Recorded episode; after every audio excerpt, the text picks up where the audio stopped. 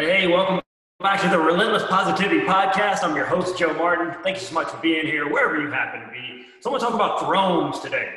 You may not have heard it. I didn't mispronounce thrones, Game of Thrones. It's a called Thrones. I'll get into that later. But 2013, I went to my first TED Talks. I'm sitting in the audience. They have all these amazing speakers come up there. It's in Huntsville. It's TEDx, it's a local TED Talk deal. And if you're not familiar, it's uh, technology, entertainment, design. What TED stands for. So I'm sitting there, and uh, like I said, really cool ideas are going on. It's called ID, Ideas Worth Spreading. It's kind of the general what TED Talks are all about. So there's a lot of cool ideas going on there about blood being able to power microchips and stuff like all this crazy stuff. This is seven years ago. Even that back then, it's cutting edge type stuff. Uh, but one guy in particular changed my life.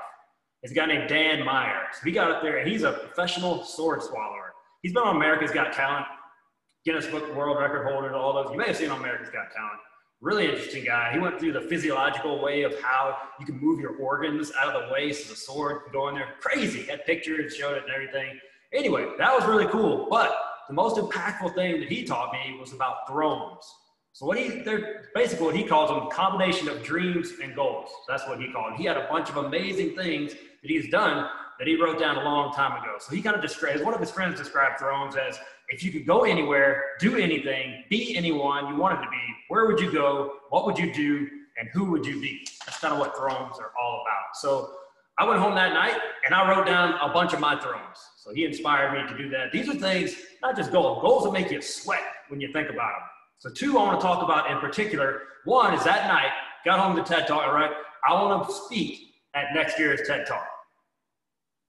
Not an accomplished speaker, not a known speaker, anything like that. But I wrote that down, and that's what I wanted to do. So I went home and wrote that one down. And I, another one that I wanted to do is I wanted to win a jujitsu tournament, which is kind of odd because I was not even taking jujitsu. I'm not sure I thought I was going to win that, but that's what I, I wrote that down. So, and then one year later, back in that very spot, guess what? Your boy got to do a TED Talk. Now, they only give me four minutes.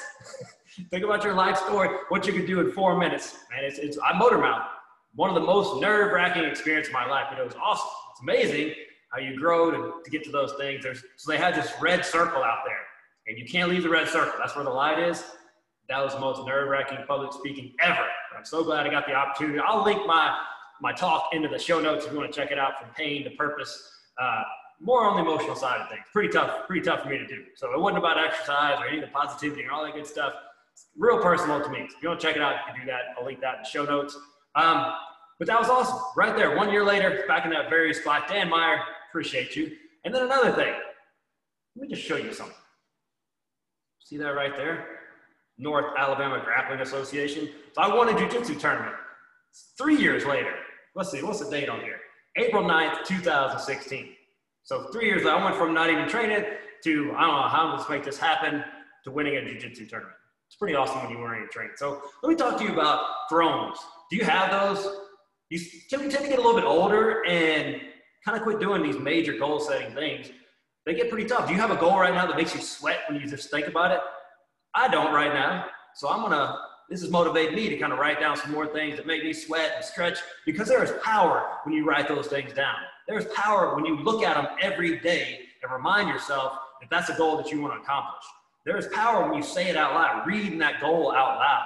So if you don't have a throne in your life, write those down. Get that throne back in your life. You don't have to call them that. Some people call them BHAGs, big, hairy, audacious goals. That just sounds like, I don't know, somebody you might meet in jail in, wrong, wrong room or something like that. So thrones, large goals, sweat goals, whatever you want to make them, whatever you want to call them, write those down and, and look at them every day. Because I'm telling you, I didn't think in a million years I could accomplish those. But it's amazing. You put it out there in the universe, amazing what can happen. And Dan Meyer, wherever you are, thank you so much. I'm going to reach out. I'm trying to find it. So anyway, so that's the one big right there. So those two of them, and there's some other goals that I accomplished too, but I'm not, we're going to move on because you need to hear some good news. Did you hear about Africa polio? You may not, I didn't see this in the news. You may have. I'm, I'm not very observant. So they had it 24 years ago. Do the math. Yeah, 1996. Nelson Mandela he said, hey, we are going to eradicate polio. So they got all the African leaders, got on top of it, got all education, all the things you need to do that. And they just announced the past few days that WHO, World Health Organization, announced they have eradicated polio in Africa. How amazing is that? 24 years of hard, hard work. Um, so at the time, about 70, there were about 75,000 kids were being paralyzed per year in Africa due to polio. So they've they've done some numbers, and it saved 1.8 million kids from being paralyzed and 180,000 lives. That's pretty awesome. You don't think about polio in America. That's not something we really worry about, right? There's been a huge problem over there, and they took care of it.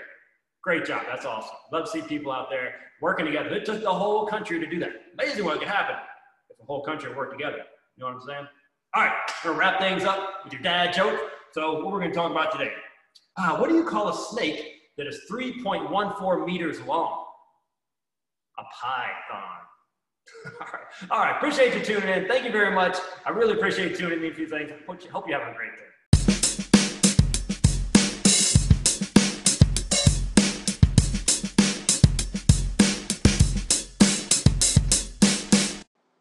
Thank you so much for tuning in to the Relentless Positivity Podcast. Please do me a huge favor hit that subscribe button so you can keep up with all of our episodes as they come out. I think this is needed in people's world right now. So please remember that positivity is a choice Choose wisely.